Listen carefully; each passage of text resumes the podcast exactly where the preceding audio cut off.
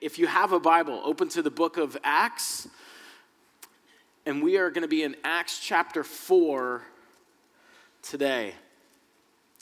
I have uh, really loved how God is leading us in this series through Tim, um, in that he keeps telling us this is not just something we want to look at as a type of church history lesson or something that has happened, but that we would be seeking and desiring and praying that we would see this again in our church.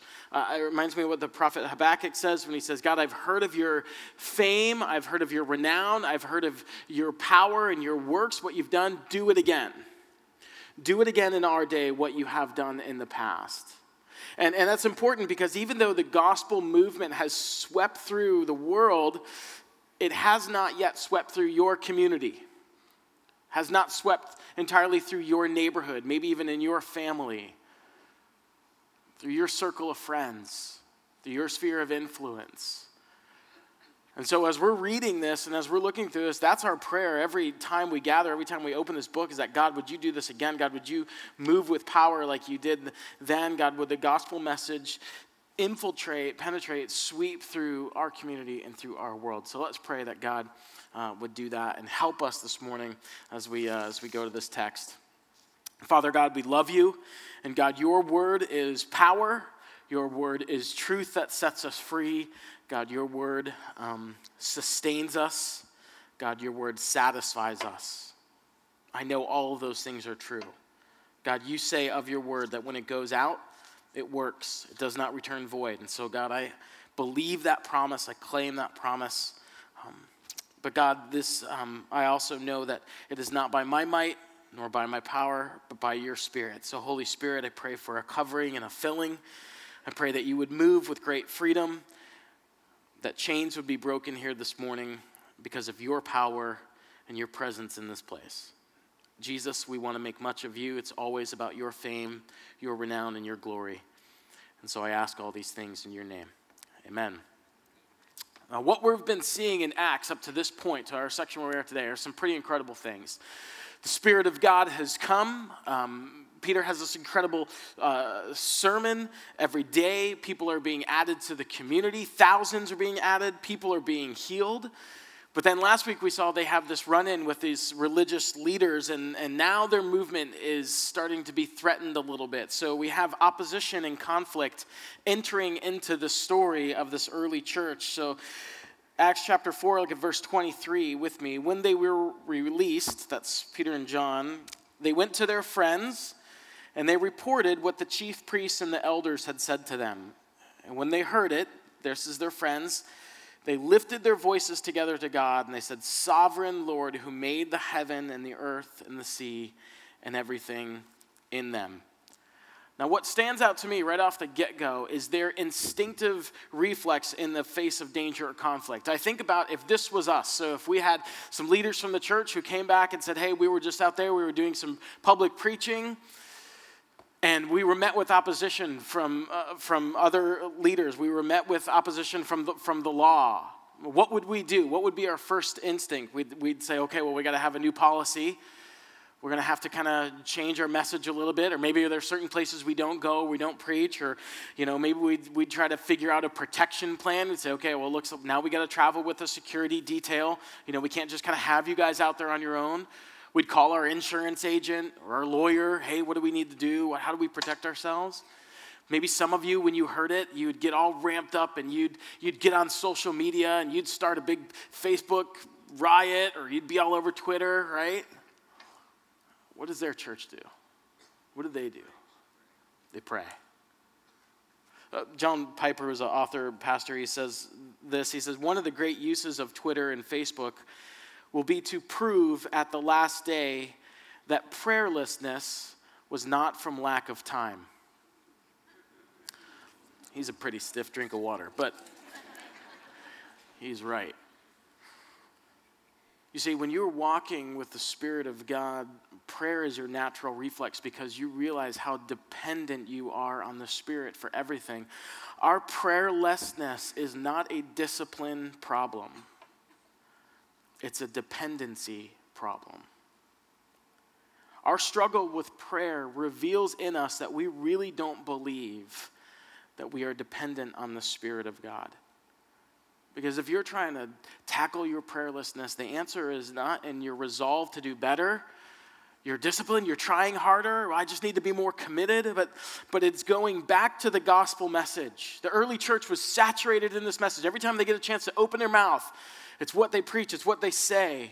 Because it's there in that gospel message that you realize how desperate you really are and how in need and how dependent you are on the Spirit's power and how willing God is to help. And when you're there, Paul Miller says, your praying becomes natural like breathing. John, in John 15, 5, Jesus says, Apart from me, you can do what, church? You know it. You can do nothing. Let me ask you this when your feet hit the floor in the morning, is that the thought that you have? Are those the first words out of your mouth? Is that the first thought through your mind, through your heart? God, I can't do anything without you today. As a church, we can be known for many things. We can be known, man, they got great teachers there, or they got great worship, or they got great facility, or the kids' deal is great, all that kind of thing. What if we were known as a church that was desperate in our dependence on the Spirit of God? I'd love to be a part of church like that. A church that was a prayer first people.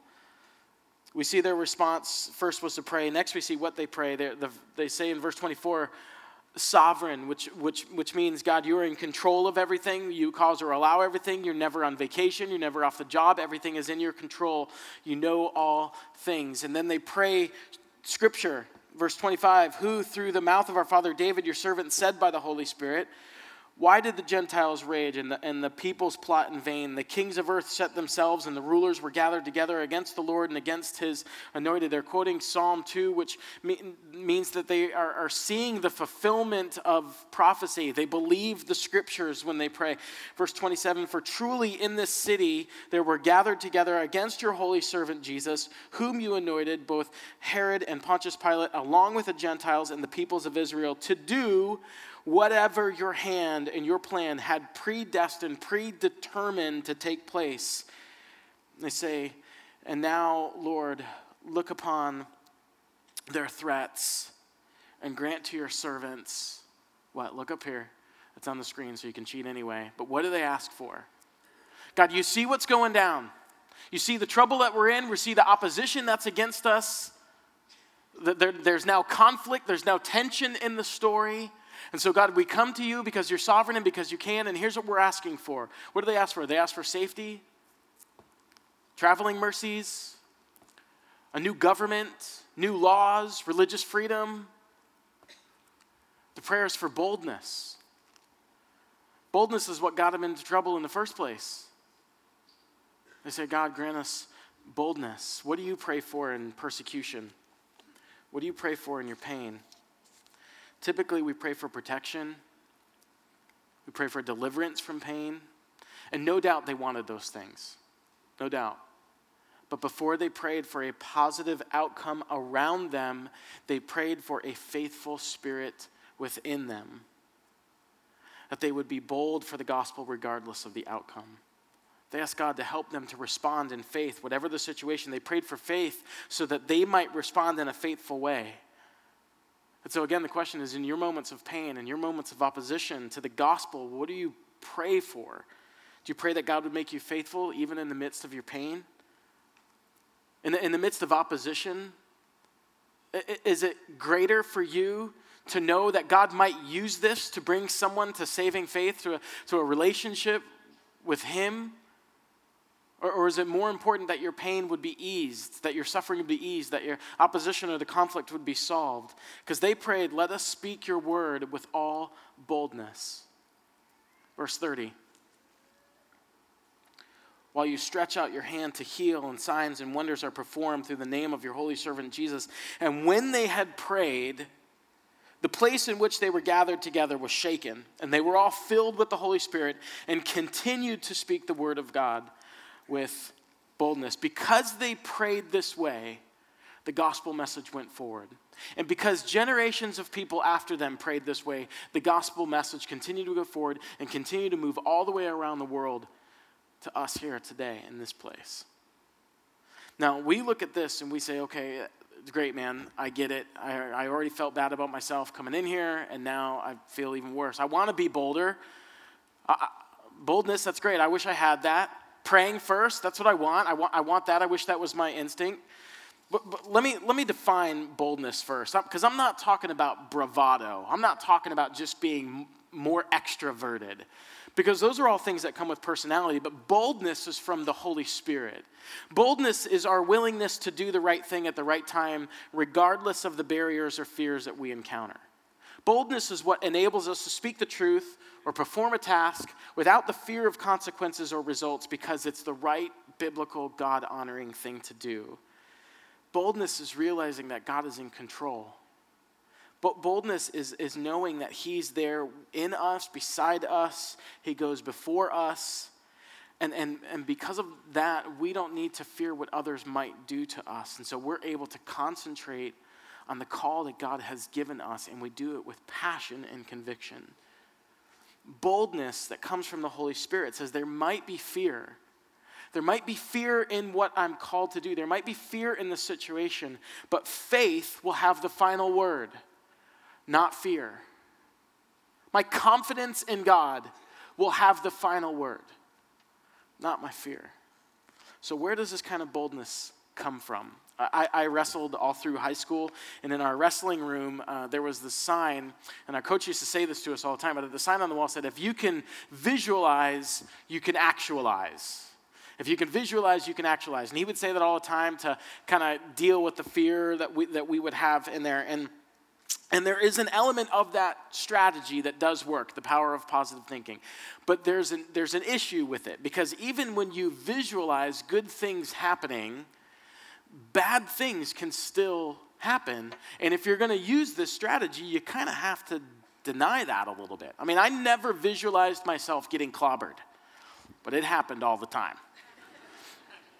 And so, if I'm going to employ this kind of strategy, which, uh, which the world does, our culture, society does, then I would become courageous by becoming delusional.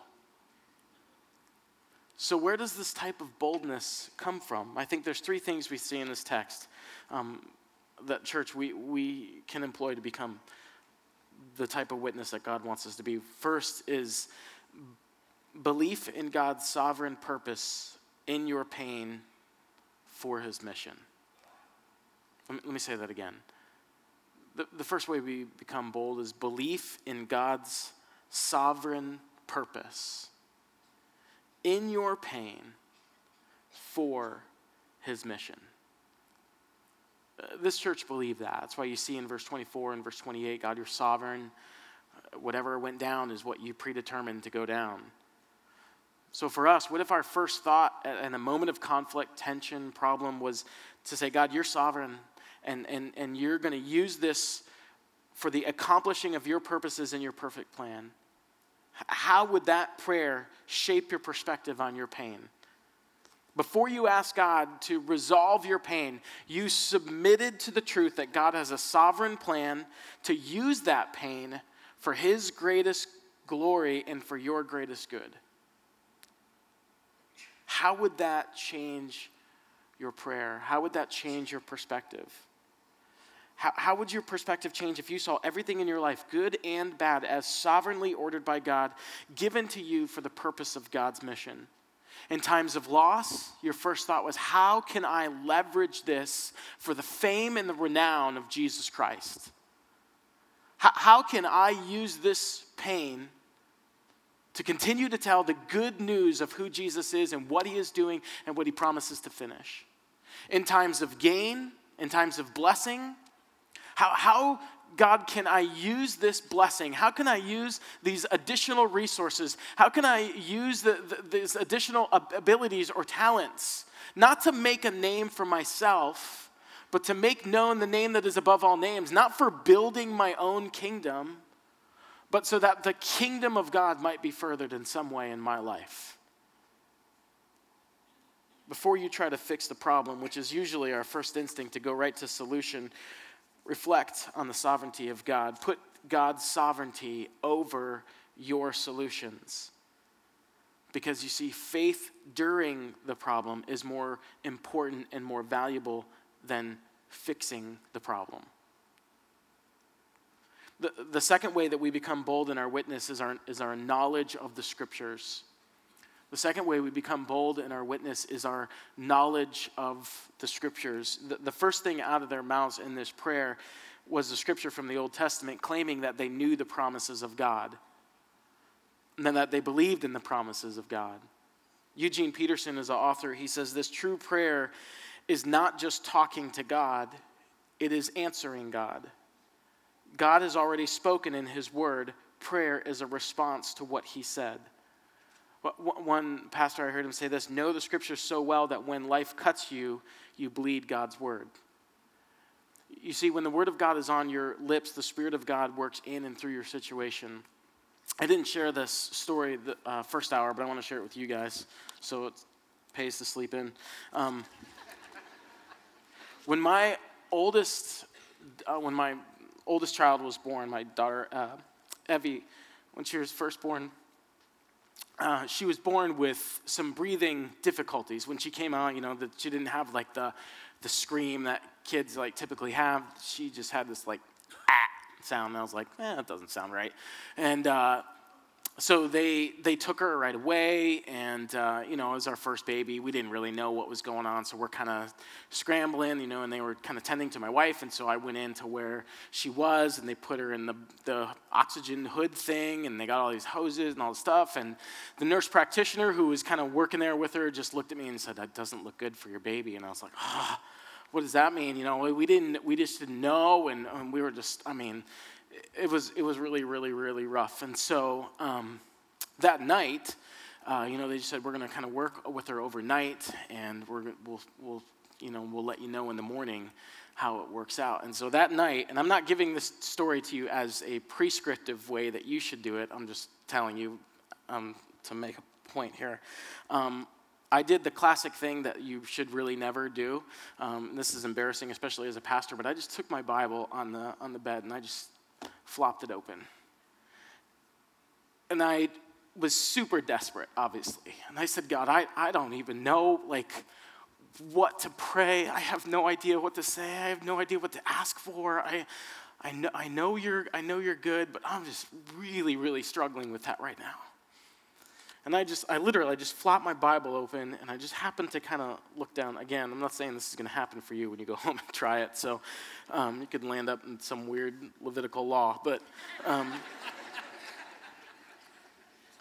the text, like right in the middle of my Bible that my eyes just went to. Now I'm, I'm uh, my, my baby girl's in the, you know, the other room. I don't, I don't know what's going on. Just don't get it. Isaiah 44, 2. Thus says the Lord who made you, who formed you from the womb, and will help you. Fear not. Now, I'm not Pentecostal, but man, if I didn't claim that scripture right there and right then, and I mean, that is so ingrained in my heart and in my mind. And, and, and that's what the early church knew. They knew the promises of God. And so, in their moments of desperation, they weren't scrambling for words because the promises of God were in their hearts. And out of the overflow of their heart, it just came out of their mouth. Knowledge of the scriptures makes us bold in our witness. The third thing is the filling of the Holy Spirit because the answer to their prayer came with the filling of the Spirit so powerfully that he shook the place where they were meeting. When I first read this text, when I knew I was going to be teaching a section, that just, for whatever reason, jumped off the page of me. I was like, I have no idea what that means. I don't have no idea why that's in there, but I just think that's cool that the room just shook. I've never been in a prayer meeting like that, but the room just shook. And so I, I, I thought, man, what does that mean? Why, why is that so significant? Because whenever God comes down to earth, the earth seems to crumble under its weight. If you look through the scripture, there's earthquakes and lightning. It's terrifying. You look in Isaiah 6, talks about the foundations um, shaking. In, in Exodus chapter 19, there's this really fantastic moment where God is going to have a meeting with Moses, and he, and he says, Look, I'm going to come meet with you on that mountain, but you got to warn everybody and warn all the critters too. Don't go near it, or else they'll die, okay? And so Moses says, okay, got it, don't go near the mountain. Um, and here's why. In Exodus chapter 19, verse 16, on the morning of the third day, there were thunders and lightnings, and a thick cloud on the mountain, and a very loud trumpet blast, so that all the people in the camp trembled. And then Moses brought the people out of the camp to meet God, and they took their stand at the foot of the mountain. Verse 18 Now Mount Sinai was wrapped in smoke because the Lord had descended on it in fire, and the smoke of it went up like the smoke of a kiln, and the whole mountain trembled greatly. And as the sound of the trumpet grew louder and louder, Moses spoke, and God answered him in thunder. Now, this time, when God comes down, it's not terrifying to the church, it's empowering. And for us, we don't shake with fear, but with boldness and worship because the God who saved us and now lives inside of us, the scripture says, He's for us. So who or what can be against us? The place was shaken, but the Christians inside the place were not shaken.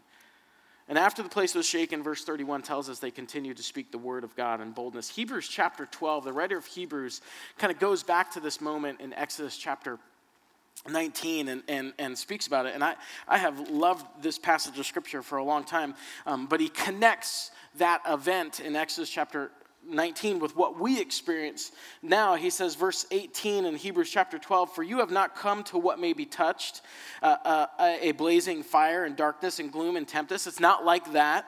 And the sound of a trumpet and the voice whose words made the hearers beg that no further messages be spoken to them, for they could not endure the order that was given.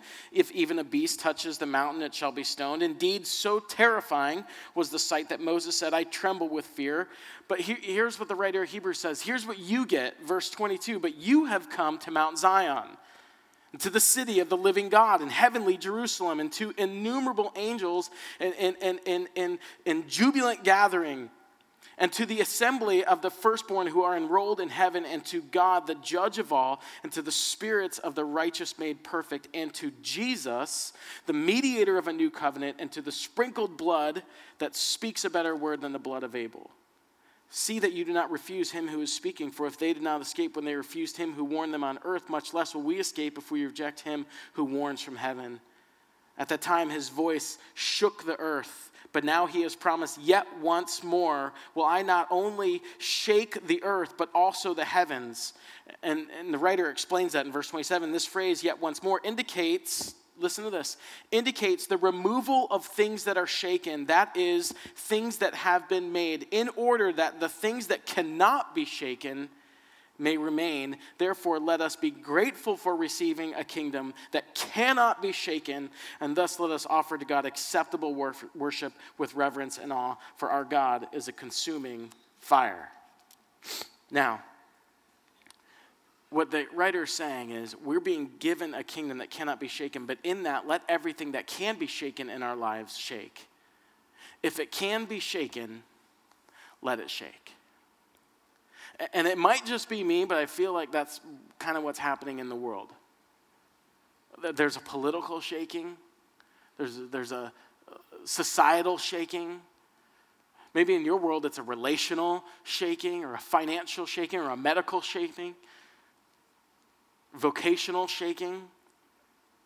And it seems that the more that our world shakes, the more difficult it is to, to hear God. And, and the more that our world shakes, the more our prayers that God just make the shaking stop. And we just want safety and we just want stability. And I think it's totally normal to want that. But, church, when the Spirit wants to bring life and change, things in our life will shake. And the scripture says if it can shake, it should shake. And instead of trying to stabilize something that's not yours to stabilize, I believe God wants to let it shake. Church, we should seek to be filled with the Holy Spirit so that our souls might be shaken with Him. Now, that phrase, filled with the Holy Spirit, what, what does that, what's that mean? I, I think it's like this. This is, i am kind of borrowing this illustration from a, a Puritan writer, actually, a guy named Thomas Goodwin. When I come home from work, uh, I grab my three year old son, Silas, and I grab him and I pick him up and I squeeze him as hard as I can and I kiss his neck and, and I'll rub on his little head and I'll like tickle him and grab him and I'll pick him up and body slam him on the couch. Now, in that moment, when I'm doing that with him, when I come home from work, is he more of a son to me than when I'm away at work? No. The difference is his feeling of sonship is greater at that moment. And that's what being filled with the Holy Spirit is like. Fullness of the Holy Spirit doesn't change your legal status with God. That's fully settled in Christ. But what does increase is your awareness of sonship. Now, we are indwelt and, and filled with the Holy Spirit. 1 Corinthians tells us that at the moment of our conversion. But we see in the book of Acts these frequent and repeated fillings throughout the book of Acts. And so, like them, we should seek those fillings of the Spirit in our lives. I mean, Paul says, I, I pray that you might be more aware of how high and how deep and how wide is the, is the love of God so that you might be filled with all the fullness of God. So, so, in other words, the fullness of the Holy Spirit is when God has given you an awareness to how great of a Father He is, how great of a sinner you are, and how extravagant His love is, and how amazing His grace is over you, that it creates a, a boldness and a security in you to proclaim how excellent Christ is with your whole life. And these early Christians, I mean, they've got firsthand experience of the risen Christ. They've got immediate access to the apostles. Uh, they, they asked for a fresh outpouring of the Holy Spirit in their situation, so how much more should we seek it? when, when is the last time you actually asked to be filled with the Holy Spirit? Because Peter and John asked for it all the time. Tim, Tim has been leading us as a church and he's been leading us as a staff too with, with this question through this series and really for a long time. But he said, he has this line, he says, We get as much of God as we ask for. And Jesus said, You don't have because you don't ask.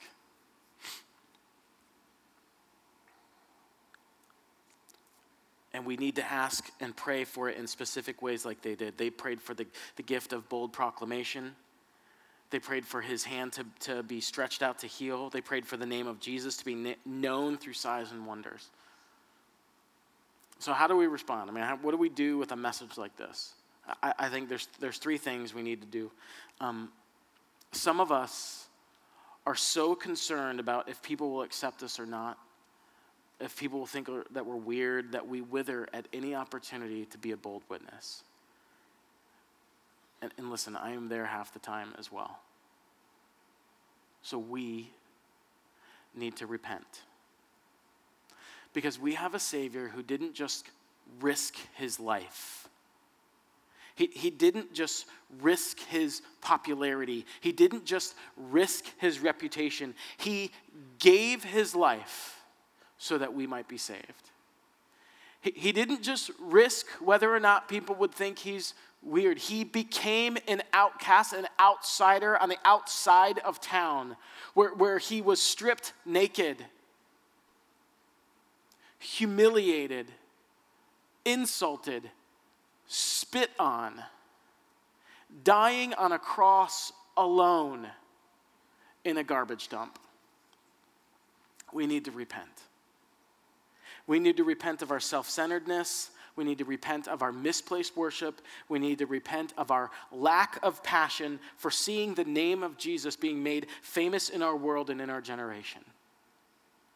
We do not have a desire for the glory of God to be seen and experienced in our world the same way that God has a desire for His glory to be seen and experienced in our world and in this generation. We need to repent of our fear. Fear is a misplaced faith in the enemy and not a properly placed faith in your Savior, whose perfect love casts out fear. Fear is a misplaced faith in the enemy. And, and here's the thing if you read ahead, this is just the beginning of things getting tougher for this church. The second thing we need to do is we need to pray the promises of Scripture, know them Hide them in your heart. You say, well, I'd like to, but I, re- I have a hard time trouble memorizing things. Anybody in here ever learn the Pledge of Allegiance, like as a kid? Anybody in here? Right? Not Marcus, he's Canadian, but he had if you've memorized the Pledge of Allegiance, you can do this. You can even put your hand over your heart when you recite them. That'd be cool too. Know Scripture. Pray the promises of Scripture. Lastly, um, I need to engage in the mission. Uh, we're going to go ahead, and this is probably not allowed, but I'm going to do it anyway. Verse 32 Now the full number of those who believed were of one heart and soul.